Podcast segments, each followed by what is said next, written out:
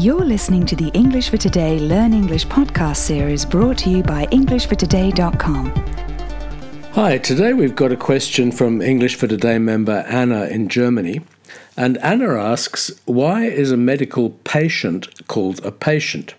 And what does it have to do with the adjective patient, such as he's a patient man? Well, hi, Anna. That's a, really interesting question. What I love about questions from our members is that they often bring up English language topics that, as a native speaker, you don't think about much yourself.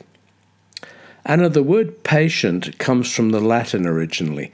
In Latin, the word patiens is the present participle of pati, to suffer or endure. So, you can see immediately how the modern English word patient someone suffering from an illness or injury and being cared for by a professional gets its meaning. When patient is used as an adjective, as in he's a very patient man, it means that he can endure or suffer a long wait until something is resolved.